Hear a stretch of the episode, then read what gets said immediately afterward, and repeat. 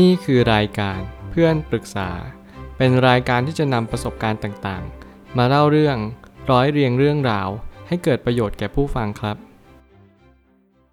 สวัสดีครับผมแอดมินเพจเพื่อนปรึกษาครับ วันนี้ผมอยากจะมาชวนคุยเรื่อง หนังสือ อาจาย The Insights You Need from Harvard Business Review ของ Harvard Business Review เมื่อหนังสือเล่มนี้เป็นหนังสือที่ทำให้เราได้เรียนรู้ว่า การทำงานนั้น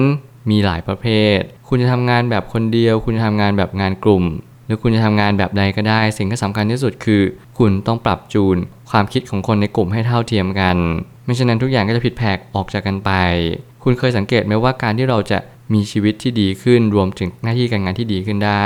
มันคือการปรับจูนให้ทุกอย่างสมดุล มันจะเป็นไปไม่ได้เลยถ้าเกิดสมมติว่าเราพยายามทำสิ่งสิ่งหนึ่งให้ดีขึ้น แต่ที่อีกสิ่งหนึ่งไม่เคยได้รับรู้หรือไม่เคยได้เข้าใจสิ่งที่เราทำนั่นแหละจึงเป็นเหตุผลในการใช้ชีวิตว่า เราควรจะปรับจูนชีวิตให้สมดุลในทุกๆด้าน work life balance มันคือคำที่เป็นบทบัญญัติหรือบรรทัดฐานหนึ่งในสังคม แต่แน่นอนคำว่า balance จริง ๆ มันอาจจะไม่มี เพียงแต่ว่าเราต้องรู้ว่าสิ่งใดที่เรียกว่า balance สิ่งใดที่เรียกว่าสมดุล นั่นแหละจึงจะเป็นคำที่เรียกว่าอาจาย คือการทำงานอย่างสมบูรณ์แบบ โดยที่ไม่มีใครไม่เข้าใจสิ่งที่เราทำสักคน นั่นจึงจะเป็นสิ่งที่ท้าทายอย่างยิ่ง ที่เราจะทำให้คนคนหนึ่ง ไม่ว่าจะเป็นคู่ชีวิตหรือหน้าที่การงานเราเข้าใจในสิ่งที่เราเป็นจริง ๆ หรือเข้าใจในสิ่งที่เรากระทำหรือวางแผน ณเวลานั้นลงไป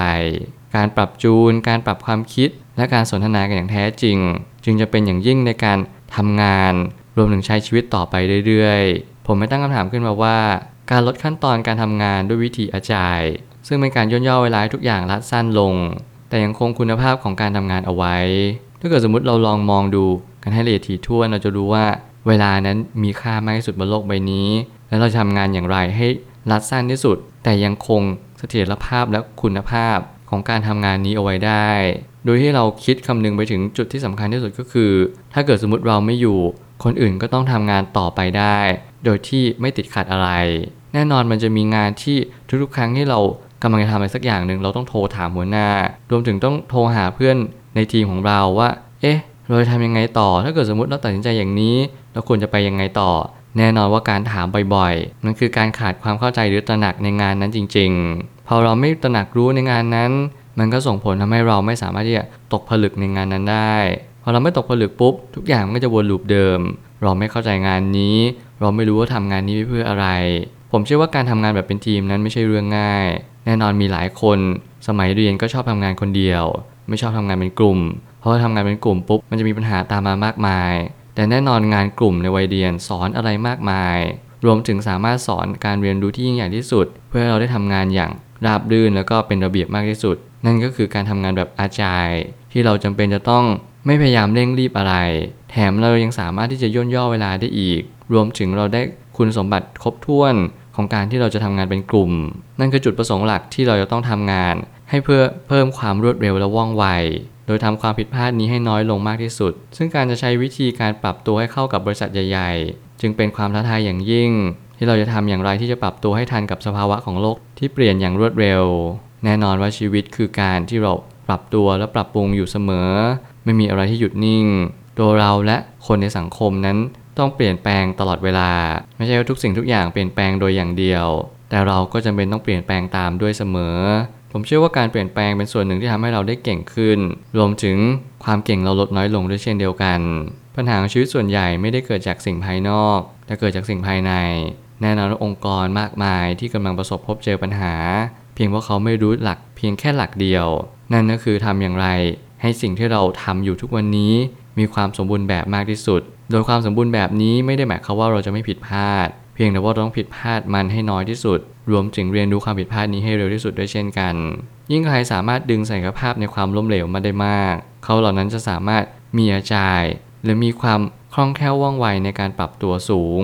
ไม่ว่าเขาจะสามารถเชื่อมโยงกับสิ่งต่างๆ ได้อย่างราบรื่น เขานั้นจะสามารถที่จะประคับประคองทีมหรือบริษัทนั้นให้อยู่รอด ท่ามกลางวิกฤตต่างๆ ได้อย่างมากมายมหาศาล แล้วผมก็ยังเชื่อว่ามีหลายบริษัทที่พยายามทำอาจารย์ให้สมบูรณ์แบบ ซึ่งสิ่งนี้แหละจะช่วยให้ ทุกสิ่งทุกอย่างดีขึ้น ไม่เพียงเพราะว่ามันดีขึ้นโดยตัวของมัน แต่เราดีขึ้นเพราะว่าเรามีกลยุทธ์ที่ล้ำค่ากับบริษัทอื่น ๆ ความรวดเร็วอาจจะไม่ใช่คำตอบเพียงอย่างเดียว เพราะหลายองค์กรยังไม่สามารถเข้าใจถึงแก่น การทำงานที่สำคัญที่สุด ก็คือการเจรจายังไงให้ทุกคนเข้าใจภาพเดียวกัน แน่นอนว่าสิ่งที่จะทำให้ความรวดเร็วเกิดขึ้นได้ จะปราศจากการเจรจาหรือการสนทนาอย่างแท้จริงไม่ได้เลย ผมชอบพูดในเรื่องของ deep conversation เพราะว่า deep conversation เนี่ยมันคือสิ่งที่ทำให้เราเข้าใจบางสิ่ง แน่นอนว่าเราสูญเสียบางสิ่งในร่างกายไป อย่างเช่นความเครียด แต่เราได้อะไรกลับมาที่มันคุ้มค่ากว่ากันเยอะ ก็คือการแก้ปัญหาให้ตรงจุดมากที่สุด การแก้ปัญหาให้ตรงจุดก็คือ get to the point in the issue นั่นหมายความว่าเราจะแก้ปัญหาโดยเฉพาะปัญหานั้นจริง ๆ โดยที่เราจะต้อง ตกแขนงของปัญหานั้นออกมา รวมถึงหาต้นเหตุจริง ๆ ว่าปัญหานั้นมันเกิดจากอะไรแน่นอนปัจจัยที่เกิดปัญหาเนี่ยมีอยู่ไม่มากหรอก หน้าที่เราก็คือหาต้นเหตุ หรือต้นตอของปัญหานั้นให้เจอ แล้วพยายามปรับเปลี่ยนปัญหานั้นให้ถูกทางมากที่สุด มันจึงจะเป็นส่วนช่วยให้เราเข้าใจภาพเดียวกัน รวมถึงทำให้เรามองว่าสิ่งนี้แหละคือสิ่งที่เราจะทำต่อไป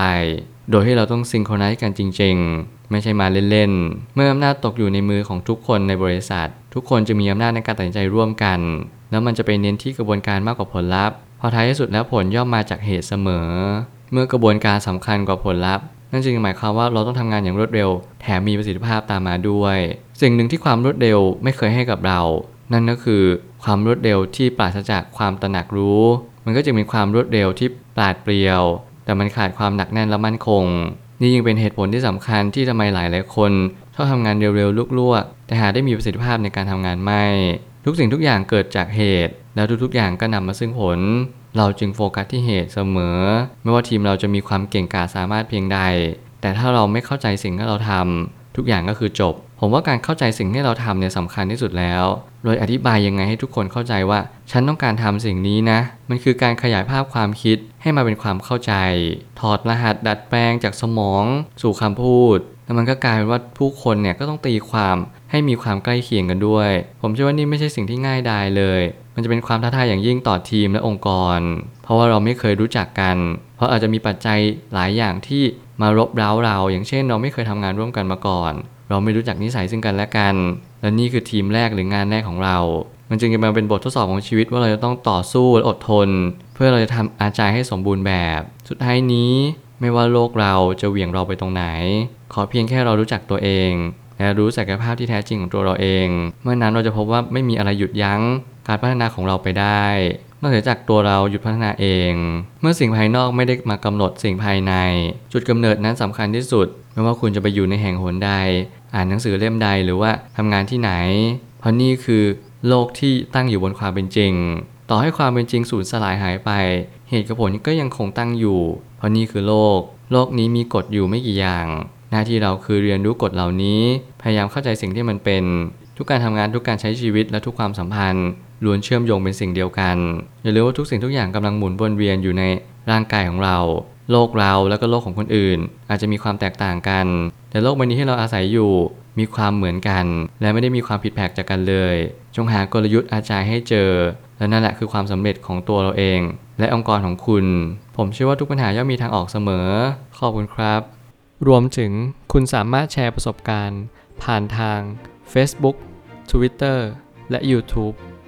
และอย่าลืมติด Hashtag เพื่อนปรึกษาหรือ f r ร e n d t a l k ด้วยนะครับ